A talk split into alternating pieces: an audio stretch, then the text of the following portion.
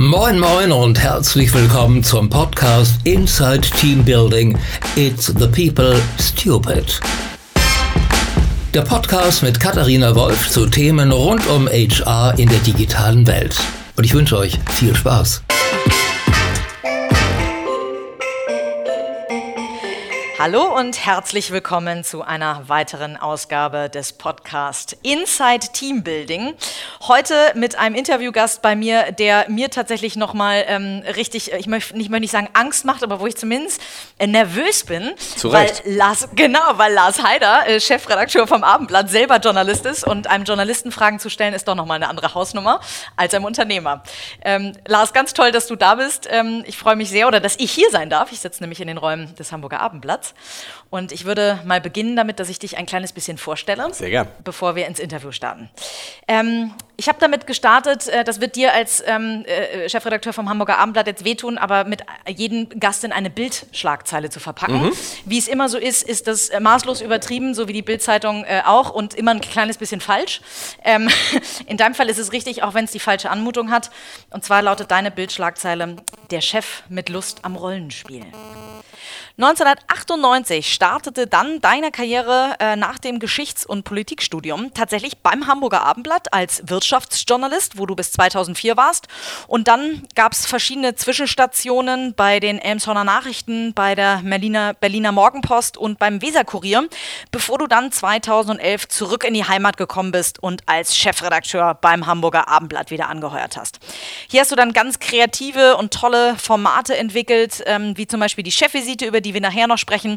Aber jetzt erstmal ganz herzlich willkommen, lieber Lars. Toll, dass du dir die Zeit nimmst. Herzlich willkommen bei Inside Team Building. Vielen Dank. Bevor wir jetzt aber durchstarten ins Interview mit Lars Heider, möchte ich euch meinen ersten Werbepartner vorstellen. Ganz neu mit dabei ist nämlich ZenJob, das Berliner HR-Tech-Startup, das via App kurzfristige Nebenjobs anbietet. Aktiv ist ZenJob in Berlin, München, Hamburg, Köln und Düsseldorf. Und hier findet ihr ganz einfach, schnell und unkompliziert 100% flexible Nebenjobs aus, aus den verschiedensten Bereichen mit blitzschneller Bezahlung. Egal also, ob ihr ein Student auf Jobsuche seid oder ein Unternehmer, der auf der Suche nach Aushilfen ist. Ihr müsst ab jetzt bei ZenJob vorbeigucken. Für alle, die die Studienzeit bereits hinter sich gebracht haben, schaut euch dann einfach mal das Karriereportal von ZenJob an, denn auch das 150 Mann und Frau starke Team von ZenJob sucht noch Verstärkung. Falls ihr also Lust habt, in diesem Erfolgsteam mitzuarbeiten, meldet euch einfach direkt bei dem Gründer Fritz Trott.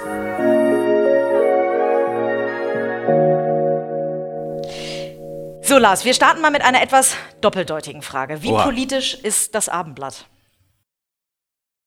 Ja, das Abendblatt ist äh, natürlich eine politische Zeitung, das heißt, Politik spielt bei uns eine große Rolle. Wenn die Frage jetzt darauf anspielt, ähm, wo steht das Abendblatt politisch, antworte ich immer gern mit, ähm, mit zwei Leserbriefen, die ich regelmäßig, äh, regelmäßig bekomme bei heiklen politischen Themen. Da gibt es die einen, die schreiben, meine Güte, Sie sind ja immer noch so eine schlimme CDU-Zeitung wie Unter Springer. Und ähm, die anderen schreiben dann, lieber Heider, wollen Sie nicht endlich den Bürgermeister heiraten? Also Sie sind zu sehr auf der SPD-Seite. Wir bewegen uns, glaube ich, so tatsächlich genau in der, in der bürgerlichen Mitte. Ähm, vielleicht mit manchmal mit einem immer, Zeitungen haben immer ja einen Hang äh, zu, zu den Regierenden, also muss immer aufpassen, dass wir die Regierenden nicht bevorzugen. Allerdings muss man sagen, das war, als Ole von Beuys, also ein CDU-Mann, Bürgermeister war, genauso wie als Olaf Scholz, SPD ein SPD-Bürgermeister war. Also so, wir sind, glaube ich, so ziemlich mittendrin. Mhm. Und doppeldeutig deswegen, wie viel Politik ist äh, innerhalb des Abendblattes, also Unternehmenspolitik? Muss man, mit wem muss man sich abstimmen, bevor man irgendwas veröffentlichen darf oder äh, dass man keine Angst hat, dich zu übergehen? Hier muss sich niemand mit irgendjemandem abstimmen. Also es ist, das Prinzip hier ist äh, ein relativ, finde ich, ein relativ freies. Die Kollegen sehen das vielleicht völlig anders. Mein Gefühl ist, dass irgendwie jeder hier macht, was er will. Äh, also, äh, ist das gut? Ich finde, wenn das mein Gefühl ist, ist es schon mal gut. Ob es so ist, ist die zweite Frage. Wir haben äh, klare Richtlinien für das Hamburger Abendblatt. Also wir sind, glaube ich, eine der wenigen Zeitungen, die so eine Checkliste haben mit zwölf Punkten. Und an dieser, anhand dieser Checkliste kann sich jeder orientieren, ähm, ob das eine Geschichte ist, die ins Abendblatt passt oder nicht. So. Und wenn man sich an diese Checkliste hält, in, in diesem Rahmen sind eigentlich alle relativ frei wahrscheinlich, wenn jetzt mit meinen Kollegen spricht, sagen sie, um Gottes Willen, der diktiert alles und äh, wir machen sowieso nur, was der will. Es stimmt aber nicht. Okay. Und so eine Redaktionskonferenz, ähm, vielleicht für alle die, die, also so wie ich, noch nie mhm. eine miterlebt haben, wie läuft so eine Redaktionskonferenz ab? Ähm, wann macht ihr die? Ähm, was besprecht ihr da? Es gibt verschiedene Konferenzen, wenn man so will. Gibt es eine Hauptkonferenz, die ist morgens um 10.30 Uhr. Da besprechen wir erstmal mit unseren ganzen Schwestertiteln.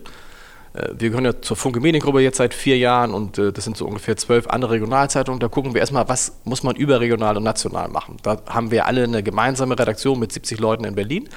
Und dann sprechen wir halt, was ist gut gelaufen äh, am gestrigen Tag, was läuft gut online am heutigen Tag, was sind die Themen, die die meisten Leute sich angesehen haben online, müssen wir dann nochmal nachlegen, wie, ähm, was war schlecht eigentlich, stimmte die Mischung des Blattes und dann sprechen wir darüber halt, was machen wir im Laufe des Tages also, ich weiß nicht, für jemanden, der das noch nie gemacht hat, ist es wahrscheinlich relativ spektakulär. Für jemanden, der es jeden Tag macht, ist es so wie, ich habe keine Ahnung, ich weiß auch Vielleicht nicht. ein Stand-up-Meeting bei Startups oder so, wo ja, sich alle am Anfang einmal zusammenstellen ja, und den Tag Genau, besprechen. so. Okay. Also wahrscheinlich gibt es das überall in vielen, äh, keine Ahnung, oder eine Übergabe irgendwo, äh, wo Leute, die in Schichten arbeiten oder so, ganz normales Meeting. Aber wir haben tatsächlich nur dieses eine große Meeting und abends dann nochmal eine, eine, eine Stehkonferenz um 18 Uhr. Mhm. Und äh, siehst du dich da eher als Moderator des Ganzen oder greifst du wirklich ein und schmeißt nochmal Themen um? Ja, also so, ich bin sowohl als auch. Also ich bin in erster Linie, finde ich, Moderator, aber ich bringe schon sehr, sehr viele Ideen ein, weil natürlich auch mich viele Vorschläge von Lesern, von Menschen aus der Stadt erreichen. Und ich schmeiße auch mal, wenn mir was nicht gefällt, natürlich Themen um, das ist klar. Aber das passiert dann in der Regel nicht abends, sondern im Laufe des Tages. Also ich sage, Mensch, das, das Foto ist nicht so doll oder die Geschichte könnten wir nochmal anders erzählen. Schreibst du noch selbst? Ja, sehr viel. Ich schreibe sehr, sehr viel selbst. Das ist in den vergangenen Jahren auch wieder mehr geworden, weil ich es komisch finde, dass es viele Chefredakteure gibt, wo man wirklich Jahre bis Jahrzehnte gucken muss, wo man gar keine Texte mehr von denen findet. Ich meine, es ist eigentlich obligatorisch, dass so ein Chefredakteur Leitartikel, Kommentare schreibt. Ich habe mit äh, Christoph Schwennige vom Cicero eine regelmäßige Kolumne Sonnabends, wo wir uns so hin und her schreiben zwischen Hamburg und Berlin. Ähm, ich mache sehr, sehr viele Interviews selber. Ich mache aber auch gerne nochmal Reportagen selber und ich mache, du hast es erzählt, ja auch viele ähm, Online-Formate. Gern und selber. Ich glaube, die Chefvisite ist jetzt Folge, ich weiß gar nicht, 110 oder 112 und so. Sehr empfehlenswert übrigens. Kann ja, ich, äh, das nur, kann ich nur sagen. Ja. Sehr, sehr, sehr, sehr, sehr. Ja. Also vergessen Sie sehr alle lustig, anderen Podcasts. Sehr, nee. Und, ähm, und dann äh, natürlich der tägliche Newsletter. Also ich schreibe gern und viel selber. Toll. Und äh, wer kommt auf solche Formate? Bist du das selbst? Ja, so also Chefvisite? War, Chefvisite war, ja, Mist, leider nicht, das ist ja, das nein. also Chefvisite war so, dass äh, unsere äh, Onliner gesagt haben, hast du nicht mal Lust, also die Originalwortlaut war, Lars, ähm, du kannst doch mal manchmal ganz lustig sein, hast du nicht mal Lust, ein Videoformat zu machen? Und äh, ich sagte, ja gut, wenn das wichtig ist, und habe ich das gemacht, habe dann aber echt dann Spaß dran gefunden und äh, ja, es war leider nicht meine Idee. Okay. Und die kennen dich so lustig. Ähm, wo bist du sonst so lustig? Im Alltag oder abends? Offen, äh, ja, ich weiß es nicht. Offen, nur mit Alkohol? Das, das, nein, nein, nein, nein, nein. das waren ja die Kollegen aus, äh, aus, aus, aus dem Team hier, die gesagt haben, du bist ja ganz lustig, mhm. mach das doch mal. Mhm. Und äh, ist natürlich für so einen Chefredakteur auch schwierig, wenn man dann, also schöner ist natürlich, wenn man sagt, du bist ja immer so ernsthaft und seri seriös und klug. Und wir sehen in dir einen zweiten Giovanni Di Lorenzo, aber die sahen eher. Der ist nicht lustig? Naja, der ist auf jeden Fall seriös und ich glaube ja, glaub, tatsächlich, wenn man Giovanni fragen würde, würde er sagen, ist, nee, für, ich habe ihn mal eingeladen zur Chefvisite, ich wollte okay. die Rollen tauschen mit Giovanni. Also ich wollte einmal Giovanni Di Lorenzo sein. Ja. Und er wollte aber nicht, weil er sagte, also er macht alles gern mit, aber das sei nicht sein Format. Ich, tatsächlich, ich glaube, Giovanni Di Lorenzo ist alles, aber ich glaube, er ist dann, weiß nicht, ob er lustig ist, wahrscheinlich eher nicht. Okay, spannend.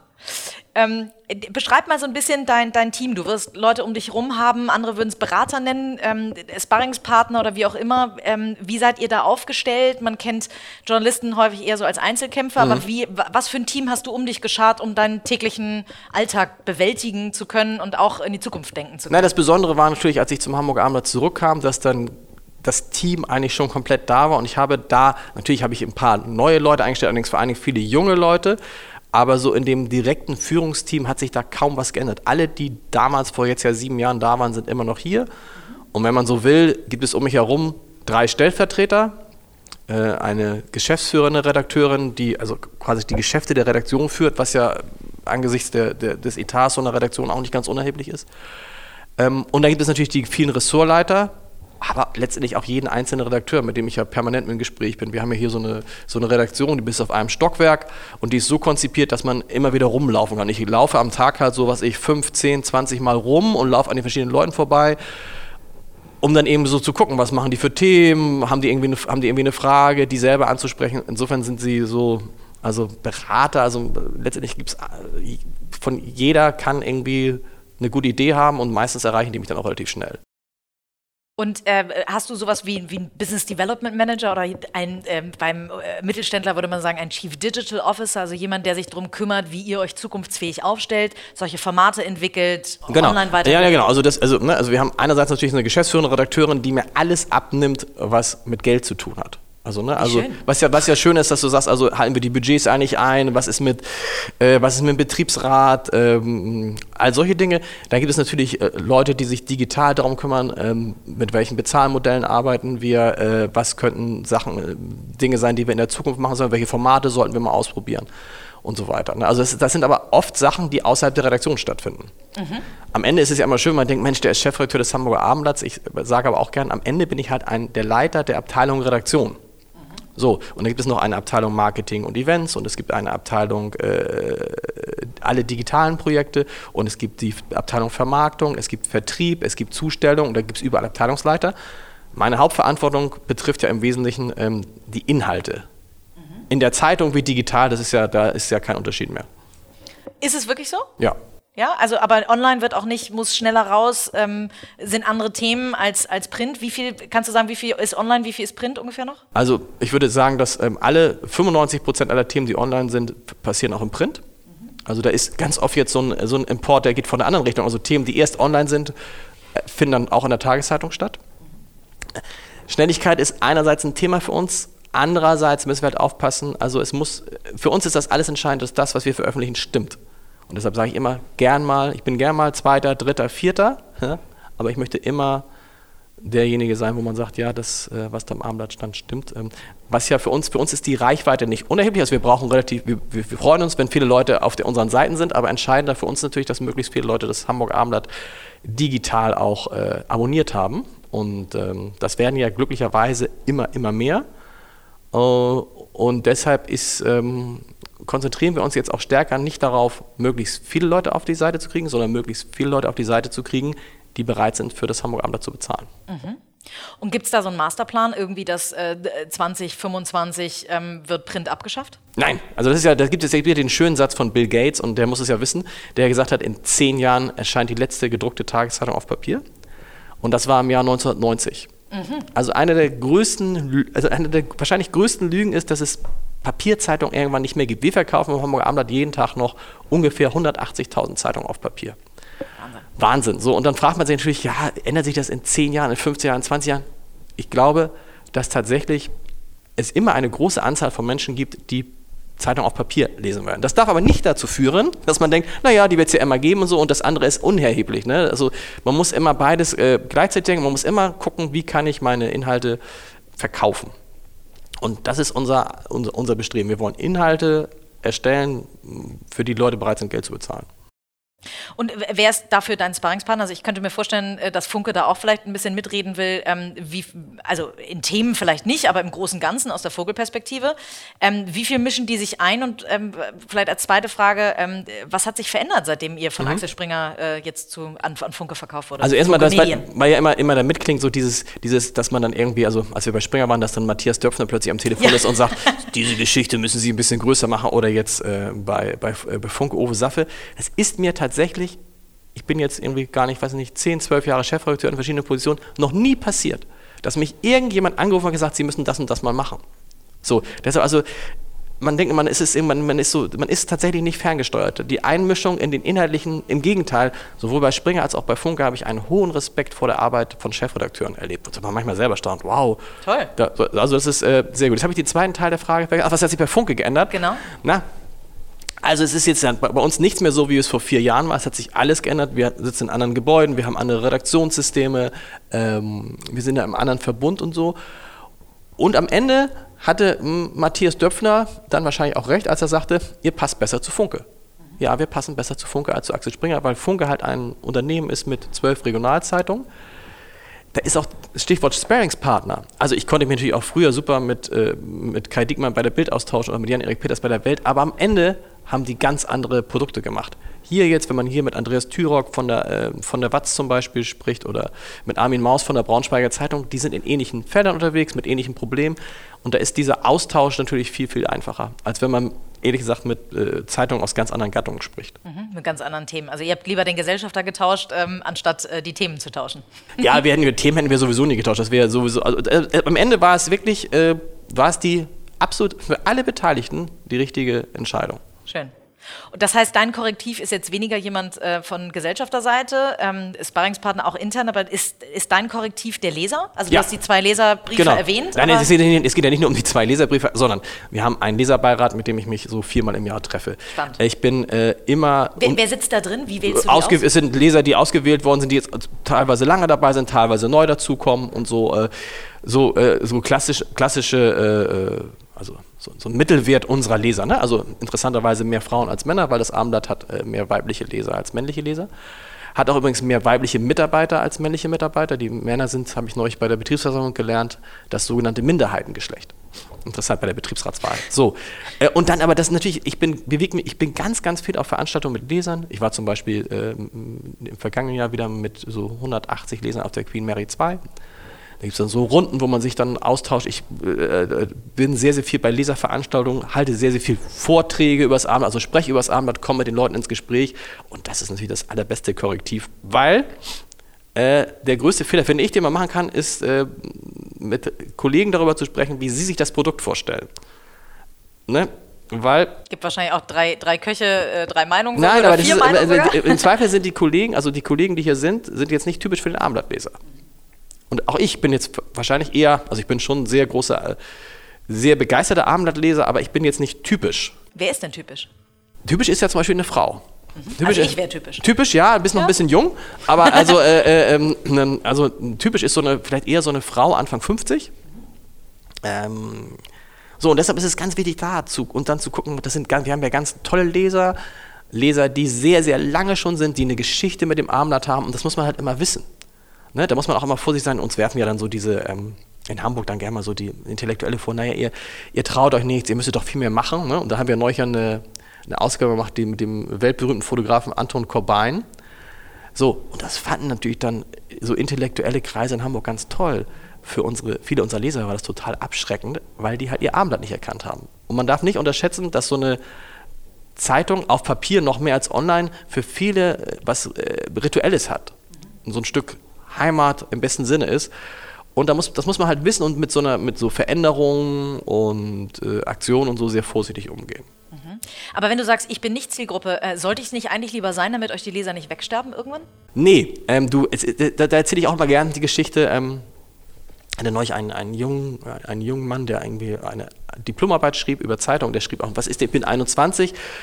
Ähm, und dann sage ich, ja, wenn Sie 21, trinken Sie eigentlich Weißwein? Nein. Warum? Trinken Sie Rotwein? Nein. So. Wenn ich jetzt Weißwein- oder Rotweinhersteller wäre, würde ich aber nicht verzweifeln, weil der mit 21 noch kein Rot- und Weißwein trinkt, sondern ich ahne vielleicht, dass der mit 40 oder 45 ein großer Weißweintrinker ist. Und so ein bisschen ist es so wie beim Abendblatt. Das Abendblatt ist, glaube ich, nichts, nicht etwas für Leute, die 16, 20, vielleicht sogar 25 sind. Aber je älter man wird, je mehr man sich auf Hamburg einlässt, wenn man sich dann hier niederlässt und eine Familie hat, dann wird auch sowas wie das Hamburger Abendblatt interessant. Umgekehrt, bei mir war es so, als ich 20, 25 war, waren meine ersten Sender auf dem, auf dem Radio im Auto irgendwie, weiß ich, Enjoy und Radio Hamburg und was ich, keine Ahnung. Und wenn mir damals jemand erzählt hätte, keine 20 Jahre später ist auf Platz 1 NDR Info, auf Platz 2 Deutschland, äh, äh, Deutschlandradio, Deutschlandradio, ich gesagt, genau, genauso ist es aber gekommen. Also, ist eine Frage, ähm, ist eine Frage der, glaube ich, des, des Alters, der Lebensgewohnheiten. Und kommt hinzu, dass ich glaube, dass diese, diese, diese Konzentration auf die Jungen einerseits richtig ist, andererseits total falsch, weil die Jungen haben ein großes Problem, nämlich, du musst es wissen, du gehörst dazu, Ich lese nicht mehr viel, also ich lese keine Zeitung mehr. na, das, das, das mag auch mal, aber das, euer Kernproblem ist, ihr seid zu wenige. Ah, hm, ja, Also, Pyramide und so. für mich ist die, für, für mich ja. ist die interessanteste, die mit Abstand interessanteste Zielgruppe, sind die Jahrgänge 1960 bis 1975, die ja alle noch voll im Saft sind, die wahrscheinlich, also ich habe es neulich gesehen, da wird irgendwie jeder Fünfte von über 100, oder an die 100. Und das sind aber Gruppen, da ist, ich glaube, der Jahrgang 1964 ist doppelt so groß wie der Jahrgang 1982. So, und auf diese Zielgruppen, ähm, das ist so, auf die muss man sich konzentrieren, weil die anderen halt auch so wenig sind. Was nützt mir, wenn ich die, Entschuldigung, die 2000er erreiche? Das sind aber nur ein Bruchteil der 64er. Aber wie passt das zusammen, dass du gesagt hast, du stellst jetzt ganz viele junge Leute ein? Schreiben die den Content für die Älteren authentisch? Naja, junge Leute ist dann relativ, ne? Also sind, wir, reden, nein, wir reden über Leute, die sind so, die jüngste ist, glaube ich, bei uns jetzt aktuell 24 oder so. Und dann ja, sind natürlich alle so unter, versuche ich Leute einzustellen, die in den 20ern sind. Ja? Weil natürlich äh, äh, obenrum, du musst ja so eine, so, eine, so eine Range haben, obenrum haben wir auch viele, die jetzt über 60 sind, sodass du dann auf so einen Mittelwert kommst. Mein Ziel war immer, und das haben wir jetzt geschafft, zum ersten Mal in der Geschichte, also zum ersten Mal in, der, in der Geschichte dieses Amtes, die ich übersehen kann, ist die Redaktion äh, irgendwas in den 40ern. So, mhm. das ist ganz schön. Das war sonst immer so eher im Bereich 50 oder mhm. so. Äh, um dann eine gute Mischung zu kriegen, um eben natürlich, muss man natürlich gucken, dass, also, dass man äh, in bestimmten Bereichen den, den, den Blick nicht mehr verliert. Ne? Das ist ja ganz interessant, wenn man jetzt mit jungen Kollegen spricht und macht eine Riesengeschichte über Dalli Dalli äh, und dann gucken die und sagen, was? was? Ja, ja genau. Hans Rosenthal. So, und das ist auch für die Älteren so ein Korrektiv, sie sagen, guck mal, was danach, die, die danach wachsen, für die ist Hans Rosenthal oder Kuhlenkampf oder so halt nicht selbstverständlich. Mhm. Wie kriegst du denn so eine DNA, also das, das, äh, wen ihr adressiert, wer eigentlich der Abendblattleser ist und, und wie man ihn abholen kann? Wenn da jetzt so eine 24-Jährige oder ein 24-Jähriger mhm. kommt, gibt es da sowas wie, ich nenne es jetzt mal, in Firmen würde man sagen Onboarding? Hältst du da irgendwie anderthalb Stunden erstmal einen Vortrag darüber, was die DNA des Abendblattes ist? Oder wie kann man sich das vorstellen, wenn man hier neu anfängt? Also es gibt, so eine, es gibt einerseits so, eine, so ein kleines Heft, über das man nachlesen kann, was das Abendblatt, wofür steht es eigentlich und so weiter. Dann gibt es, das ist das Einfachste, diese Checkliste diese Checkliste, in der man genau nachlesen kann, also nach welchen Kriterien wählen wir Geschichten aus.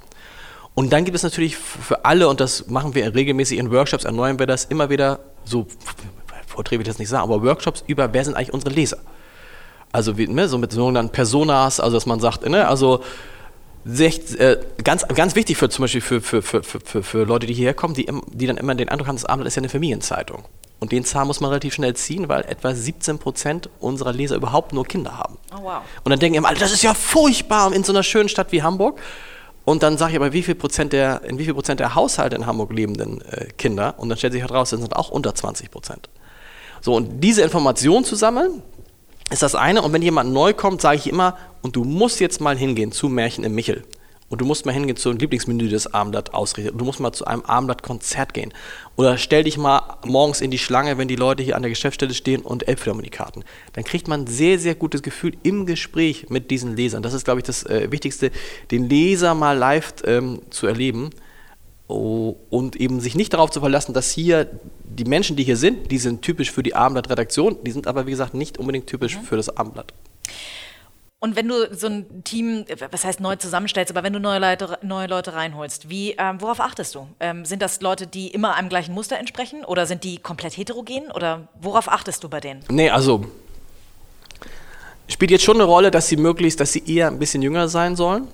Ähm, Und wahrscheinlich online-affin zumindest? Ja, nee, online-affin ist gar nicht. Was, was heißt online? Und die Frage ist immer, was heißt online-affin? Da habe ich solche und solche Erfahrungen gemacht. Mhm. Es gibt ganz viele, nee, es, es gibt einige Kollegen, die da reinkommen, die können alles, die können technisch alles, ja, die können äh, ein Video schneiden, ähm, die können Podcast machen, wunderbar. So, und dann bitte ich sie mal irgendwie eine Geschichte zu erzählen, irgendwas, was Interessantes aus ihrem Leben und dann merkst du, die können das gar nicht. Und das nützt, also die ganzen technischen Fähigkeiten nützen mir alle nichts, wenn ich nicht lebendig, begeisternd, leidenschaftlich erzählen kann. Worauf ich tatsächlich achte, also klingt jetzt ein bisschen komisch, aber ich brauche lebendige, leidenschaftliche Menschen. Also die reinkommen, wo du merkst, da ist irgendwie, die haben irgendwie eine Spannung, die Energie. lachen, die haben Energie, so, ja. Äh, äh, darauf, das ist, glaube ich, das, der entscheidende Punkt. Ich brauche Leute mit großer, großer Leidenschaft. Wenn die dann Schwächen haben, bei, Schwächen mit Texten kannst du ausbügeln, du kannst äh, Schwächen mit technischen Geschichten, ist alles, aber du brauchst echt so diese Leidenschaft. Ähm, ja, und das, die zu finden, ist gar nicht so einfach. Das Gute ist, man weiß es ungefähr nach ehrlich gesagt nach zwei Minuten, ob der Mensch leidenschaftlich. Ja? So ja. schnell geht es bei dir? Ja. Bauchgefühl? Bauch oder Nee, es, ist, es, hat, es hat nichts mit mir zu tun. Es ist rein chemisch. Es gibt ja irgendwie okay. im, im, im, Gehirn gibt es ja irgendwie zwei, es gibt ja irgendwie zwei, zwei wesentliche Einheiten, die Eindrücke verarbeiten. Der erste Ein Einheit ist irgendwie hier mehr so hinten, im, im, da wo es zum Rücken geht.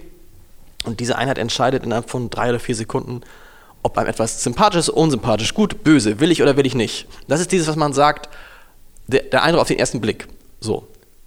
Und das stimmt meistens. Und wenn man dann so ein bisschen mit dem redet, schaltet sich da auch die zweite Ebene ein, irgendwie, dass man also das versucht, dieses Vorurteil entweder zu bestätigen oder nicht zu bestätigen.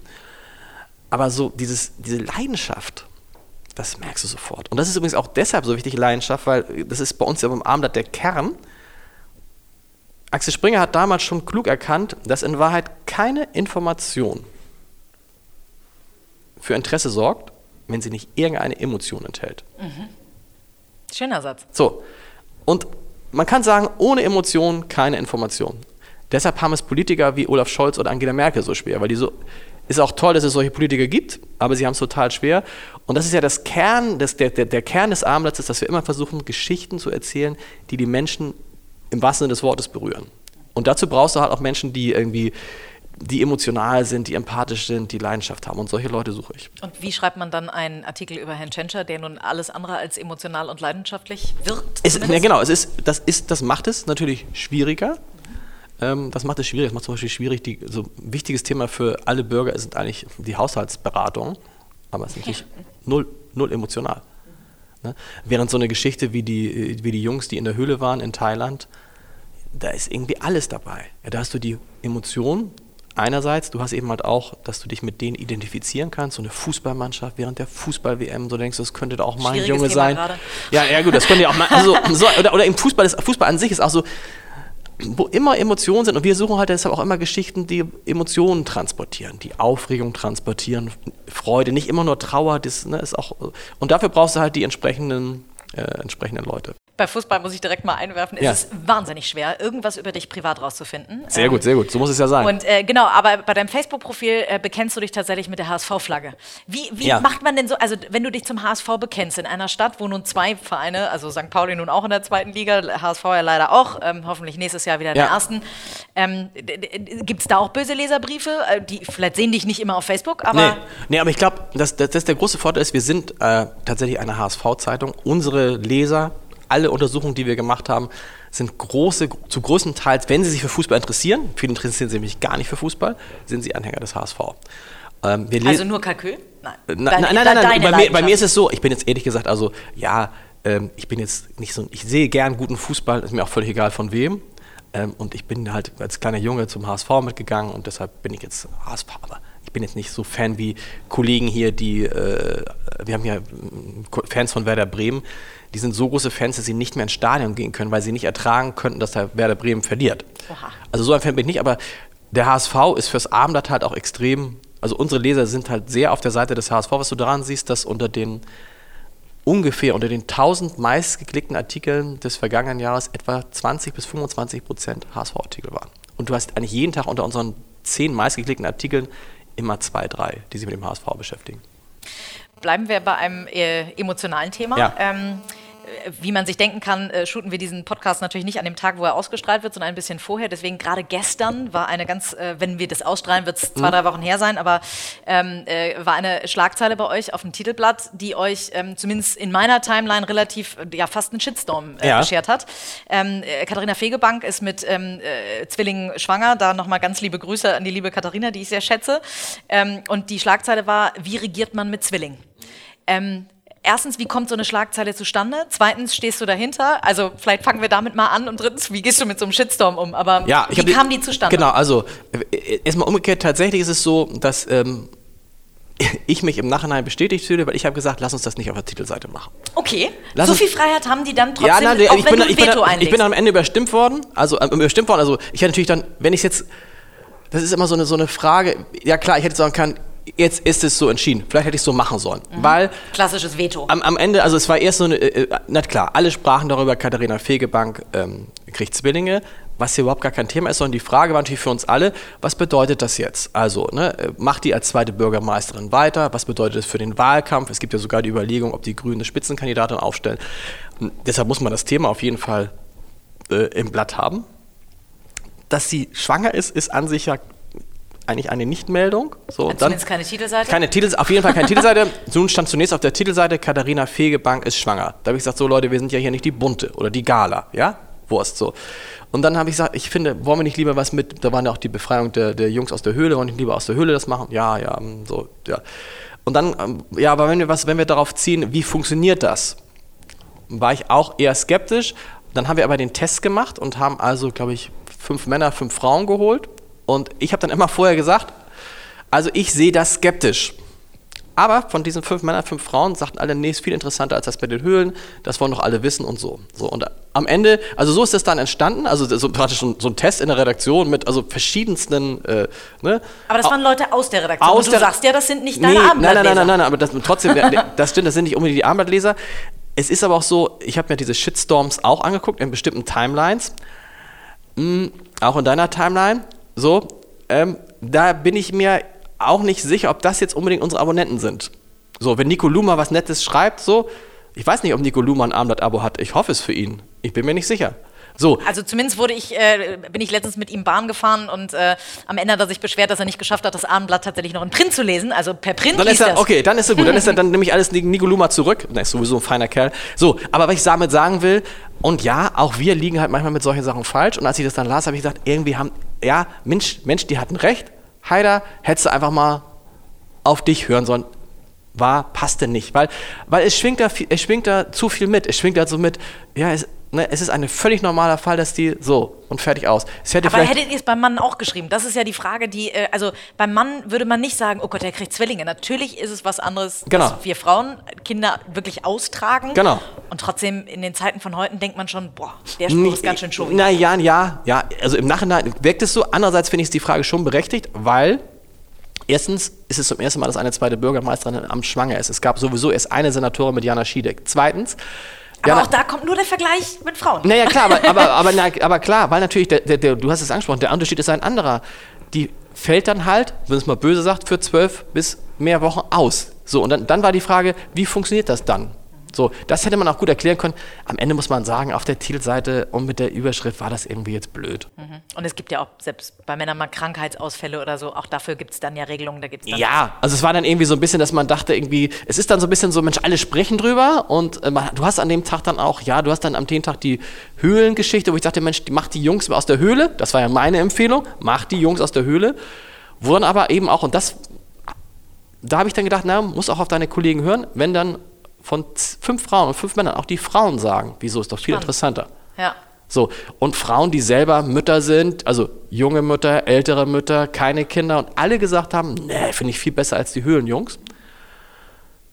Aber das ist halt eben, das ist halt irgendwie das, ne, also das ist immer, das, das kann ich nur jedem sagen, der auch mal ähm, so, so Führungsposition übernimmt. Man trifft halt unendlich viele Entscheidungen an so einem Tag und da sind oftmals leider auch völlig falsche Entscheidungen. Aber du gehst damit ja sehr entspannt um, von daher ähm, es ist auch okay, mal einen Fehler zu machen. Ja, nein, es, es, absurd wäre es ja zu glauben, man macht keine Fehler. Ich habe ja schon, also ich finde, Katharina Fegebank war jetzt von den Fehlern, die ich gemacht habe, einer der ähm, ein ärgerlicher, der mich ärgert dann, weil es ist halt immer so. Weil du es eigentlich wusstest. Nein, weil du wusstest, weil dir sagt, der, der Bauch, was ja auch, was ja auch physiologisch gut ergründet ist, dass der diese sogenannten Bauchentscheidungen sind halt Entscheidungen, wo der Körper sich über die Jahre irgendwas zurecht, zurecht überlegt hat und dann aufmuckt und sagt, Achtung. Und an sich hat der Bauch fast immer recht. Fast immer recht. Einerseits. Andererseits habe ich auch schon, bin ich auch schon mit ganz Grummeln in, in, in, in Sachen reingegangen und da ist gar nichts nachgekommen. Also ich sage, ein anderes Beispiel ist diese Ausgabe mit den Fotos von Anton Corbijn, wo dann in, in der Timeline von denen, von denen du gerade sprichst, jubelt, das Abendblatt, endlich, endlich, endlich, das Abendblatt, das Abendblatt, ihr seid die coolsten und ihr habt euch was getraut und die ganzen Intellektuellen sind mir um den Arm gefallen und alle waren begeistert und so. Und ich habe halt drei Tage gebraucht, um 500 Lesebriefe zu beantworten. Die schrieben, was Boah. soll das denn? Wahnsinn. So, und die beantwortest du dann persönlich? Ja, ja, ja, ich beantworte ja, alle Leserbriefe persönlich, also die an mich gerichtet sind. Ne? Nicht ja. alle Leserbriefe, das wären zu viele, das sind ja ein paar tausend im Monat, aber alle, die an mich gerichtet sind. Und dann so. haben wir schon einen schönen Trick äh, verraten hier, äh, wie man dich erreicht. Ja, ja, aber gern. Das machen ja auch ganz, ganz viele Leute ja. und das finde ich auch, ich finde das super, weil es ist ja ne, mein Korrektiv. Ja. Ich gehe dann zu den Leuten und sage, also hier auch in der Redaktion waren alle von dieser Anton Corbijn-Ausgabe begeistert und dann habe ich gesagt, Leute, das stimmt, aber wir werden das nicht wieder machen weil unsere Leser waren davon nicht begeistert. Gab es noch eine Entscheidung, an die du dich erinnerst, äh, die, ganz schlimm war? Wenn du sagst, äh, Katharina Fegebank war jetzt nicht die schlimmste? Naja, also unsere, das ist, ein, ich hätte gesagt, allein meine Schuld gewesen. Ähm, diese ähm, fanatische Art und Weise, wie das Hamburger Abendblatt sich für die Olympiabewerbung eingesetzt hat. Mhm. So, und das war ja vor allen Dingen, ich war dann auch ein bisschen besoffen, wie viele in der Stadt dachten, endlich unser Hamburg, Olympia, super. Und da haben wir ja den Kontakt so ein bisschen verloren äh, zu der Mehrheit in dieser Stadt. So, und das, uns ist es gar nicht aufgefallen, dass die Stimmung sich da drehte. Das war, das war so ein Grunderlebnis und seitdem ist es auch so, dass ich mich nie wieder in dieser Art und Weise, auch nur ansatzweise gemein machen würde mit einer Sache.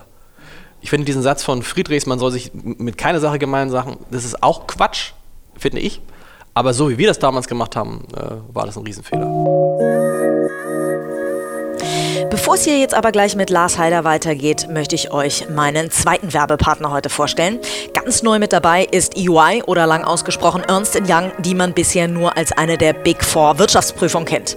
EY kann aber eine ganze Menge mehr und ist mittlerweile ganz schön dabei, die digitale Beratung für sich zu gewinnen.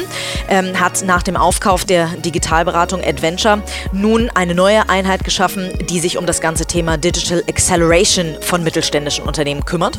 Und Jan Brohelka, den ich seit langer, langer Zeit kenne, leitet diese Einheit und ich kann euch nur sagen, alle Kunden, die ich bisher zu ihm empfohlen habe, kamen nur mit den besten Feedbacks zu mir zurück. Er bietet Unternehmen nämlich an, äh, viele Produkte erstmal auszutesten, bevor sie die Marktreife haben, ähm, in sogenannten Minimal Viable Products, MVPs, die er zusammen mit seinem Team für seine Kunden baut. Ganz besonders ist dabei die Kombination seines Teams aus Data Scientists und erfahrenen Prozessberatern, die im Sinne des Lean Startup Gedankens einen besonders flexiblen Projektansatz haben. Falls ihr jetzt nicht nur Lust habt, äh, euch vielleicht als Mittelständler von ihm beraten zu lassen, sondern Lust habt, in diesem Team mitzuwirken, äh, freut er sich auch gerne auf Bewerbungen, denn er sucht noch händeringend Data Scientist und Berater, die Lust haben, dieses Erfolgsmodell von EY mit ihm zusammen zu gestalten. Wir haben ja schon viel gelernt, wie demokratisch das Hamburger Abendblatt anscheinend tickt. Aus meiner ähm, Sicht. Genau, genau, also so wie du es zumindest erzählst, genau. Vielleicht äh, gehe ich gleich mal über den Flur und frage mal jemand Bei anders. Bei Katharina Fegebank war das so, da hätte man, ja, da war ja, das so. Genau, es war sehr also demokratisch, 10 gegen 1. Genau. Ähm, wie ist denn das, also ist auch die Themenwahl so demokratisch? Was machst du denn, wie, wie, wenn jetzt zwei ankommen und sagen, sie wollen das gleiche Thema machen? Gibt es da so, wo du als Führungskraft einschreiten musst, dass du Streit lindern musst oder dass du den Kopf tätscheln musst oder so? Also wo bist du als Führungskraft gefragt? Also so diesen Fall gibt es quasi nicht. Ich glaube, ich, äh, meine Hauptaufgabe als Führungskraft ist äh, tatsächlich für gute Stimmung zu sorgen. Mhm. Also das, das, das ist, glaube ich, auch für viele, also was ich so gelernt habe, entscheidend ist, wenn Leute das Gefühl haben, Mensch, der ist gut drauf, der lacht, der ist fröhlich, dann ist ja immer, dann scheint ja alles gut zu sein.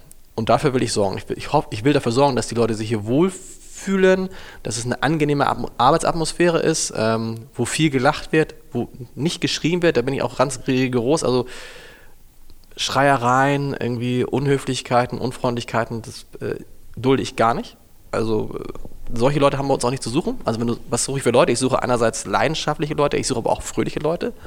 Also, ne, wer, wer, wer, wer arbeiten will, muss fröhlich sein. So, und das, das ist so, das sehe ich so als meine Hauptaufgabe. Ne? Das ist natürlich für viele manchmal schwierig, weil die denken, mein Gott, ist ja, ne, wir reden ja immer über diese Medienkrise und wie kann der eigentlich immer so fröhlich sein? Das kann ja gar nicht wahr sein und der lacht immer nur und so. Ich stelle immer umgekehrt die Frage, was wäre, wenn ich ähm, ja, mit so und Tränen erstickter Stimme, oh, ist alles so furchtbar, bald gibt es keine Zeitung mehr, was ja auch Unsinn ist, ja.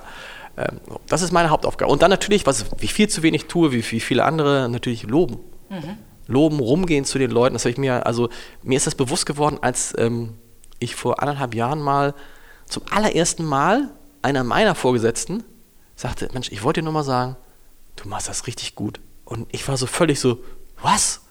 Weil mir einfach nicht passiert ist vorher. Ja, toll. So, nee, aber toll war es nicht, da ist mir aber noch klar Nein, geworden. toll, dass es nicht passiert ist, aber, aber, aber das ist überhaupt passiert. Ja, aber, aber was ist, und dann habe ich gedacht, guck mal, und du merkst es ja auch, ich, ich lese da einen Text und denkst, das war ein super Text. Und dann dann schreibe ich demjenigen gleich mal eine Mail oder ich gehe am nächsten Tag zu ihm und sage, das war ein super Text. Und ehrlich gesagt ist natürlich die, diese Wertschätzung, die, die, über die freuen wir uns ja alle. Und man, man vergisst es dann einfach, man nimmt es dann so selbstverständlich, dass dann ein Kollege da einen super Text nach dem nächsten raushaut. Und das ist, glaube ich, ähm, auch und dann für so eine familiäre Atmosphäre zu sagen. Ich glaube, es, es ist ja. Wie viele Leute seid ihr? Wir sind ungefähr in der Redaktion, also 100, 130, nee, Menschen, Menschen, 130, 135 Arbeitsplätze und 150 Menschen. Okay, wow. Weil sich viele einen Arbeitsplatz teilen in Teilzeit. Also wir sind, das ist ja, das wird wahrscheinlich überall so sein. Auch das ist mir ja total wichtig. Ähm, ähm, also jeder kann hier so arbeiten, wie er möchte. Wenn es nach mir geht, er muss sich mit den Ressortleitern absprechen. Mhm. Aber also wir haben Kollegen, das ist ja, glaube ich, bekannt, wie von Jens Meyer-Wellmann, ähm, äh, zum Beispiel, der ist äh, einer der besten Reporter, den wir hier haben, der arbeitet hier nicht in der Redaktion, der arbeitet nur von zu Hause. Ja, ist dann auch bei Facebook viel unterwegs und so. Sie haben Kollegen, die arbeiten zwei Tage, drei Tage, vier Tage. Es gibt welche, die wollen hier immer herkommen. Es gibt welche, die wollen hier nie herkommen. Ähm, Sabbaticals und so, alles ist alles ähm, so eine Selbstverständlichkeit. Für mich so eine Selbstverständlichkeit. Mir ist auch egal, ob die Leute nachts um vier arbeiten oder morgens um eins. Äh, morgens um eins, also äh, ich bin schon nachts, Udo. Nachts um eins so. Ähm, so, also da so eine Atmosphäre, dass sich jeder hier total wohlfühlt. Anders geht es auch nicht mehr, weil die meisten Leute, die zu mir kommen und mit mir Gespräche führen wollen, da geht es nicht mehr unbedingt um Gehaltserhöhung, sondern es geht darum, ich möchte Teilzeit, ich möchte Sabbatical machen, ich möchte Homeoffice machen. Mhm, andere Werte mittlerweile, ja. Gab es da einen Chef in deinem Leben, du hast gesagt, einer kam zu dir und hat dich gelobt, da ist es Ja, dir aufgefallen, Wahnsinn. aber der so ein Vorbild war oder, äh, oder überhaupt jetzt nicht nur als Chef, sondern gibt es so Leute, zu denen du aufschaust, die du für dich als Vorbilder begreifst? Von den Chefs gibt es gibt ganz viele Chefs, von denen ich ganz, ganz viel gelernt habe. Also da, weiß ich gar nicht jetzt, wo ich anfangen soll. Das war mein, mein erster Chef vom Hamburger Abendblatt, äh, Hanno Wienhaus, der Wirtschaftschef und bis hin zu allen Chefredakteuren, weil du lernst ja nicht immer nur, es ist ja ganz interessant, du lernst ja nicht immer nur, ich möchte gern so sein, sondern was ich vor allen Dingen aufgelernt habe, so wie der möchte ich nicht sein. Ja, sehr gut. So, äh, und da habe ich viele Dinge schnell, schnell gelernt und ähm, das Wichtigste dabei ist eben halt, dass du auch dir immer bewusst, das war für mich mal so eine erschütternde, erschütternde Erfahrung, dass ich mal mit einem, mit jemandem sprach, der sehr, sehr lange Chefredakteur einer großen deutschen Zeitung war.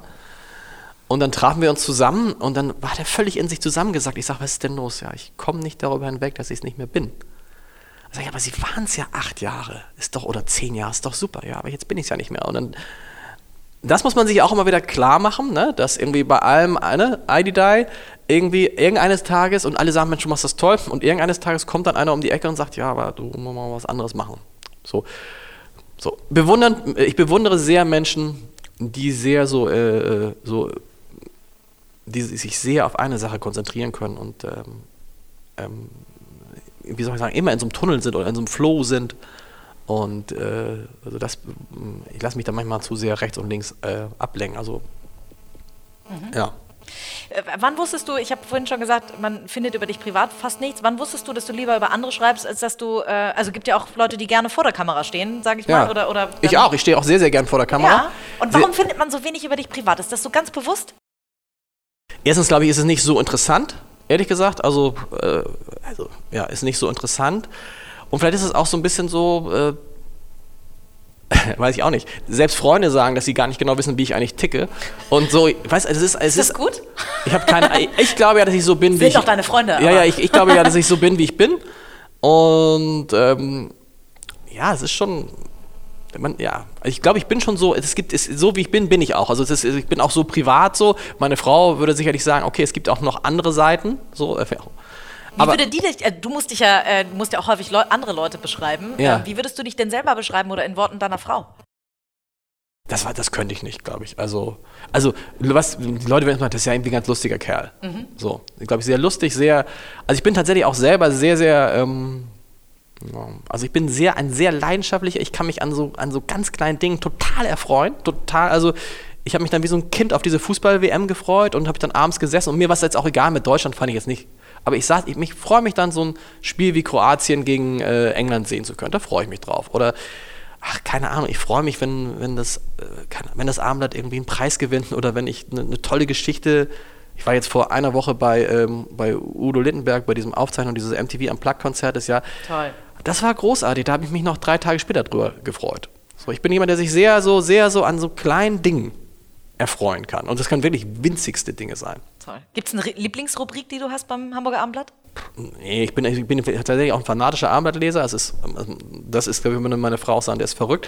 Ich lese in der Regel abends das Abendblatt nochmal. Obwohl ich ja. Diese, haben wir doch schon direkt was über dich privat gelernt. Ja, genau. Also, obwohl ich dann ja das irgendwie schon äh, so und äh. Eine letzte ähm, Frage, bevor wir gleich so ein bisschen diese, ich nenne sie mal Quickshots machen, ähm, wo ich dir fünf Sachen sage oder fünf Begriffe nenne und du intuitiv Ja. das erste sagst, was du dazu denkst. Eine letzte Frage vorab.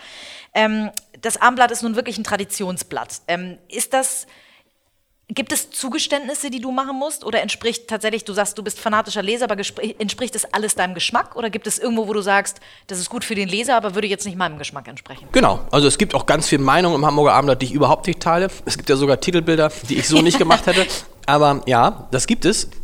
Und ich, das gibt es auch, das ist auch ganz normal, weil ich eben nicht typisch bin für den Abendblattleser. Sondern also die meisten Abendblattleser sind halt nicht Chefredakteure zum Beispiel. Ja. So. Ne? Ansonsten, glaube ich, bin ich, äh, äh, ja, ja, einerseits, andererseits bin ich auch, auch, relativ normal und in dieser, in dieser Begeisterung für das Abendblatt. Das ist ja das Tolle, wenn ich mit den Lesern, wenn die Leser mal durch irgendeinen Zustellenfehler die Zeitung nicht bekommen, dann sind die wirklich richtig traurig. Ja. Dann schreiben die mir und sagen so, und auch, dass du niemandem erklären musst in der Stadt, wer das Hamburger Abendblatt ist. Also selbst bei den jungen Leuten, die wissen schon irgendwie Abendblatt. Und wenn du irgendwo anrufst und sagst vom Abendblatt, dann springt auch immer mit, ah, das Abendblatt ruft an. Ne? Also da springt dieses ganz große Vertrauen, so äh, alles mit. Ich, was war die Frage nochmal? Aber ich Zugeständnisse machen Zugeständnisse machen muss, genau. Nein, nein, nein. Umgekehrt, was ich versucht habe in den vergangenen Jahren, ist versucht habe, ich versucht, ich habe versucht, ähm, mit meinem Gesicht dem Abendblatt sozusagen also ich, ich wollte sozusagen das menschgewordene Armblatt sein. Und da habe ich natürlich auch versucht, was zu verändern.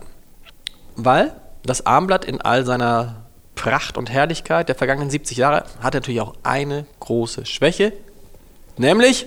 Keine Ahnung, ich. Äh na, du, es gibt eine große Schwäche des Armblatts. Bis heute, aber sie ist ein bisschen aufgeweicht, aber äh, ich arbeite dagegen. Es gibt nicht viele Bilder? Na, es gibt viele. Doch. Ich finde, die große Schwäche des Armblatts ist, es konnte nicht über sich selbst lachen. Ah.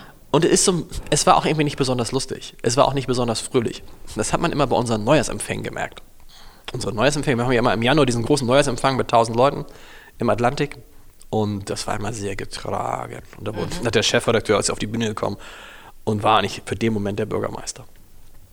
Und das habe ich ja versucht zu verändern, sodass heute ja Leute sagen, das ist mehr so eine Büttenrede, so eine Art. Also es wird sehr, sehr viel äh, gelacht und das ist mir halt wichtig, dass das geht ja auch für die Chefvisite oder für unsere Newsletter, ich will, dass das Abendblatt halt nicht nur als ernsthafte, seriöse Instanz begriffen wird, sondern auch als etwas, das Lust am Leben hat, das gern lebt, das gern in Hamburg ist, das fröhlich und leidenschaftlich ist. Und äh, da arbeite ich jetzt seit sieben Jahren hart dran, diesem Abendblatt mehr so, also, ne, so ein bisschen mehr von diesem Image. Bisschen mehr Humor. Bisschen ja. mehr, bisschen, ja, nicht nur ein bisschen mehr Humor. Also es, die Leute merken das ja dann auch irgendwie. Jetzt kam, äh, nachdem ich äh, sechs, das sechste oder siebte Mal bei diesem Neujahrsempfang eine etwas lustigere Rede gehalten habe, kam ein älterer Hamburger zu mir und sagte dann, sagen Sie mal, Herr Haider, kann es sein, dass Sie versuchen, dieses, diesen Neujahrsempfang und das ganze Abendblatt so ein bisschen launiger zu machen? Und da habe ich gedacht, siehst du? Schöne Analyse. Siehst du, also es zahlt sich ja, aus und am Ende, zahlt, am Ende zahlt es auch das Abendblatt ein. Die, also das etwas fröhlichere, auch selbstkritische Abendblatt, dass ich sich nicht eben hinstellt und sagt, das mit Katharina Fegebank war jetzt super, sondern mhm. sagt, ja, Mist, Leute, war blöd. Aber wir lernen aus dem Fehler. Wir lernen daraus und nächstes Mal, der nächste Fehler passiert sowieso, aber den Fehler machen wir vielleicht mhm. nicht nochmal. So, und das ist so ein bisschen so, das ist so meine, äh, meine große Mission. Toll, dann kommen wir jetzt zu den Quickshots. Quickshots sind immer das, gut. Das, was dir als erstes dazu einfällt. Wie viele Worte, muss ich sagen? Du äh, kannst eins sagen, du darfst aber auch einen Satz sagen. Ah. Die Bildzeitung. Ist e- etwas, was ich vermissen würde, wenn es sie nicht geben würde, weil ich zum Mittagessen immer den Sportteil mitnehme. Sehr gut. Anzeigenkunden. Sind großartig, wenn sie Anzeigen machen, Hamburger Abendblatt schalten. Journalistisches Tabu. Gibt es viele journalistische, es gibt viele journalistische Tabus.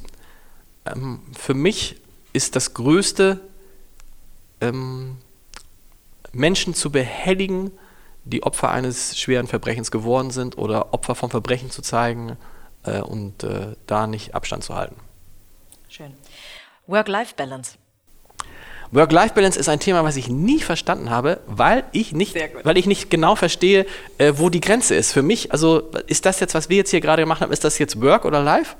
Also mir macht oder Balance oder Balance mir macht die Arbeit äh, mir macht die Arbeit äh, so viel genauso viel es ist bitter so genauso viel Spaß wie mit meiner Familie zusammen zu sein und so äh, spricht das jetzt gegen meine Familie oder spricht das für die Arbeit ich Vielleicht. glaube weder weder beides also genau. alle die die das Gefühl haben mein Gott die acht Stunden sind noch nicht rum sollten dringend etwas anderes machen. Man muss etwas machen, was, wo, man, wo man Spaß hat. Und ich gehe jeden Tag hin mit großer Freude und gehe auch mit jedem Tag großer Freude nach Hause. und dann arbeite ich vielleicht zwischen acht und halb neun nochmal und so. Also da, diese Balance ist äh, voll da. Letztes, was ist für dich richtig Chefsache? Tja, richtig Chefsache. Und nur ich, ne? Nur du. Ja, weiß nicht, das ehrlich gesagt, das gibt es, das gibt es nicht. Also, Na, die Leserbriefe vielleicht. ja, das stimmt. Jawohl. Leserbriefe, die an mich adressiert sind, die beantworte auch nur ich. Das stimmt. Ansonsten äh, höre ich mir gern an, ähm, was andere, was andere sagen und finden und so und äh, lass mich auch manchmal überstimmen.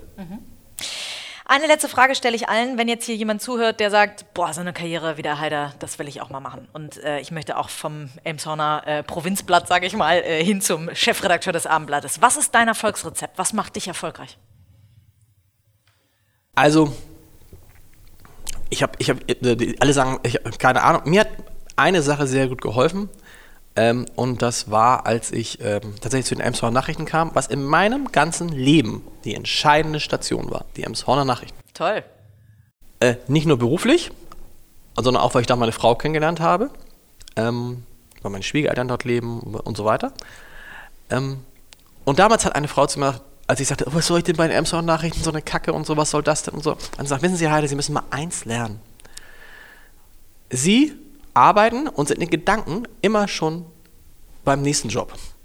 Und wenn Sie das machen, werden Sie nie Erfolg haben. Egal, was Sie machen, machen Sie es mit vollem Herz, mit vollem Einsatz, konzentrieren Sie sich komplett darauf, sonst werden Sie scheitern. Und das sage ich, wenn mich junge Kollegen fragen, was soll ich machen, sage ich, konzentriert euch auf das, was ihr jetzt macht und denkt nicht darauf, was das, was ihr jetzt macht, was das euch bringen kann, sondern jetzt hier da sein, auf das konzentrieren. Erstens hat man dann mehr Spaß, zweitens ist man dann wahrscheinlich besser da drin und drittens, wenn man das dann gut macht, kommt alles andere dann fast von allein. Aber wenn man immer nur in Gedanken bei anderen Sachen ist, schwierig. Ganz toll. Ein schöneres Schlusswort kann man fast nicht finden als äh, Perspektive für, für junge Menschen, die in die Zukunft schauen. Ähm, ganz, ganz vielen lieben Dank. Ich bin ganz stolz, dass wir ein bisschen Privates äh, über dich erfahren haben Genau. und damit äh, jetzt vielleicht das Internet noch äh, ein bisschen anreichern können. ich fand es ein sehr, ähm, ein sehr schnelles und intelligentes äh, äh, ein sehr äh, Gespräch. Deswegen vielen Dank. Das ist außer, für mich auch meine, außer die Sachen, die ich gesagt habe. Ja. Gut. äh, für mich auf jeden Fall eine richtige Challenge nochmal. Ja. Vielen, vielen lieben Wir Dank. machen mal einen Rollentausch. ja, sehr später, gerne. Sehr, sehr gerne. Ich komme sehr gerne Reden in wir die eigentlich Chef- beide? Rede ich nur so schnell oder du auch? Du redest auch so schnell. Ich rede auch sehr schnell. Ja. Das war das schönste Feedback, was ich bisher zum Podcast bekommen habe, dass mir ein Freund schrieb, Katharina, du bist die Einzige, die ich nicht auf 1,5-facher Geschwindigkeit hören kann. Habe ich auch wieder was über mich gelernt. Wow. Ja. Also Ja, vielen, vielen vielen Dank. lieben Dank, Lars. Und ähm, vielleicht komme ich einfach in ein, zwei Jahren nochmal wieder und hörst dann, wie es dir dann ergangen ist. Sehr gern, vielen Dank. Lieben Dank.